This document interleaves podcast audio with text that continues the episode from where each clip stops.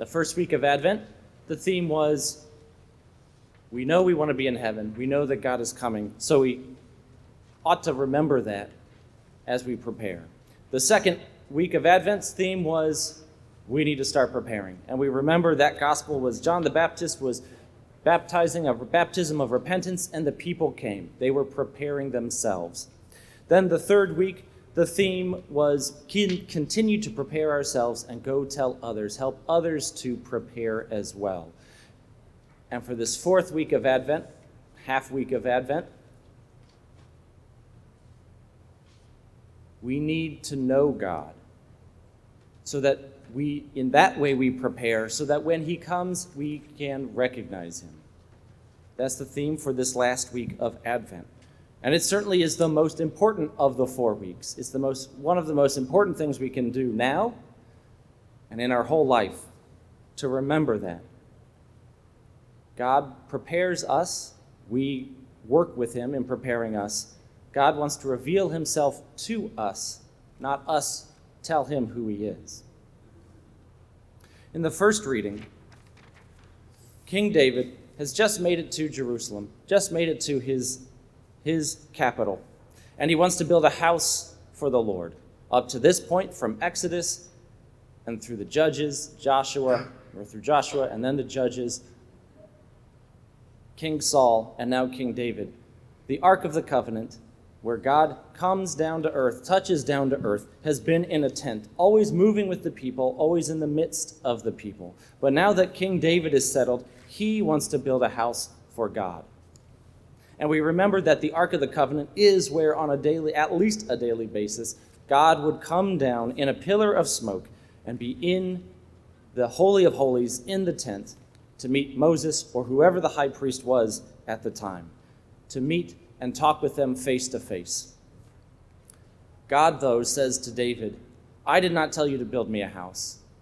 You think you can build me a house. I'm going to build you a house. I'll build you a dynasty, is what God is talking about.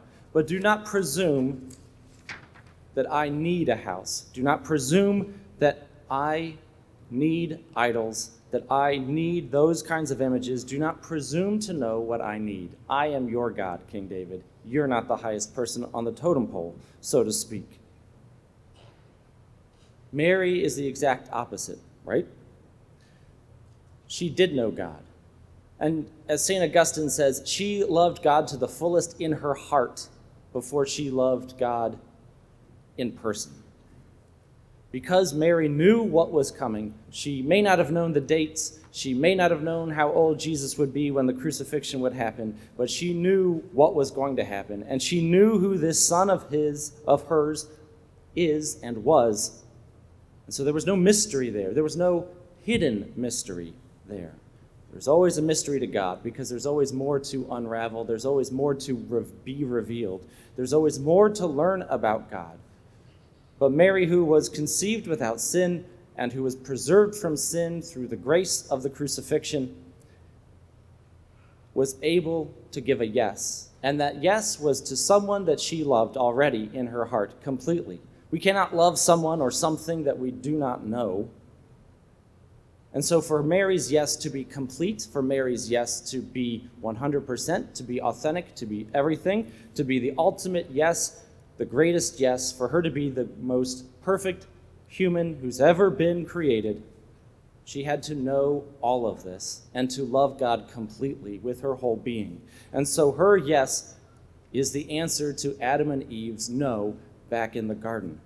Because they knew God as well, and they said no. They ran from him. They didn't even ask for forgiveness after they sinned from eating from the, the tree of the knowledge of good and evil. But Mary in her humbleness, her humility, her obedience, said, Yes, I will do what God wants. I am His. And that alone is what allowed God to come into the world with a perfect mother to save the world, to redeem the world, and to allow His salvation to come to all of us. Now, when we know God, a couple of things happen. Knowing God inherently is, transforms us spiritually and morally. Spiritually, it reveals to us the truth of who we are. We're creatures of God. And what makes us different from one another is simply the love that God has for you versus the love that God has for me. He loves me in a, a unique way, and He loves you in a unique way. And knowing God spiritually once makes us want want to respond. It's not automatic. We're not puppets. We're like Mary. It makes us want to respond positively. It makes us want to know Him more, to enter into prayer during Mass, to enter into prayer during the week, to do acts of charity, to be like His Son, to be like the disciple that we're called to be, to be healed from original sin, from all of our sins, from the vices that we carry out, from the addictions that we suffer from, especially pride and, assume, and rationalization. Because when we do not know God, we do the exact opposite. We wander away from Him. Usually it's a wandering, sometimes it's an outright rejection. But then we live, we start to live a degenerate life where, whether it's a habit or not, there are sins that are big and small that we just, again, rationalize, make excuses for. I'm never going to change. I've always been like this. Everyone does this. We don't accept God's love in our heart. A very small example of this is the Mass. If we come to Mass and we say in our hearts that we're looking forward to Mass and we understand it, and even on an emotional level, understand it.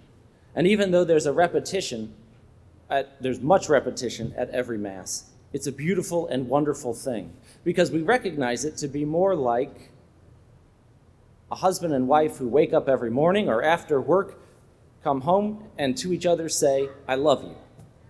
It's very repetitive, but it's something that's beautiful and that needs to happen, and something that is a sign of communion, a sign of love, a sign that things are good. We can look at the Mass that way. Certainly, we can understand what the prayers are. Certainly, we can understand what the movements are. Certainly, we can understand why we do what we do. But do we know God to the point where we understand that the Mass is the banquet, the wedding feast, and the banquet of the Lamb. It's a representation of God's sacrifice on the cross. It's also the Son's worship, Jesus' worship of the Father, and as his body, we join him in that. And so we cannot change the Mass, but we ought to love God as Jesus loved God, because that's what the Mass is, is Jesus worshiping the Father, and us being privileged to be united with Him in that? Or do we come to Mass and not understand it and not love it? And we've all been there. We definitely have all been there. Knowing God changes everything. Knowing who we think God is also changes everything, but for the worse. Knowing God also changes us, firstly, was spiritually, secondly, is morally. We want to do what's right. We want to learn what is right. We want to be in his company. We want to be called one of the saints at the end of time. We want to live a life to the fullest. And to live the life to the fullest is to know God and to live like God, to be able to see the poorest of the poor, to see the least amongst us, and to actually love them. We know that's what Jesus tells us. And sometimes we're on the part of our journey where we know that's what Jesus tells us, and we struggle with that. But even the struggle, the, the attempt to overcome that to love, only comes from, is a good thing, and only comes from the knowledge of God, of knowing God. As we prepare for Christmas, as we prepare for Thursday, I hope it's Thursday, prepare for Thursday. What day of the week is Christmas this year? Thank you. It just slipped my mind. But as we prepare in this final week of Advent for the coming of Christ, of course, we prepare for him always in the Eucharist. We prepare for his coming every time we stop and pray, and we actually open ourselves up to him coming to us, but in a spiritual, I mean, in a ritualistic and in a special way. We celebrate and we prepare for his coming at Christmas. This fourth week is we are called to know God for who he is, not who we think he is to be able to recognize Him, to be able to love Him, because we know God loves us, and we know that everyone who knows God makes this world a better place, makes ourselves a better person, and allows love, not hatred, unity, not division, peace, not anxiety, to rule in our own life, to rule in the church, to rule in the world.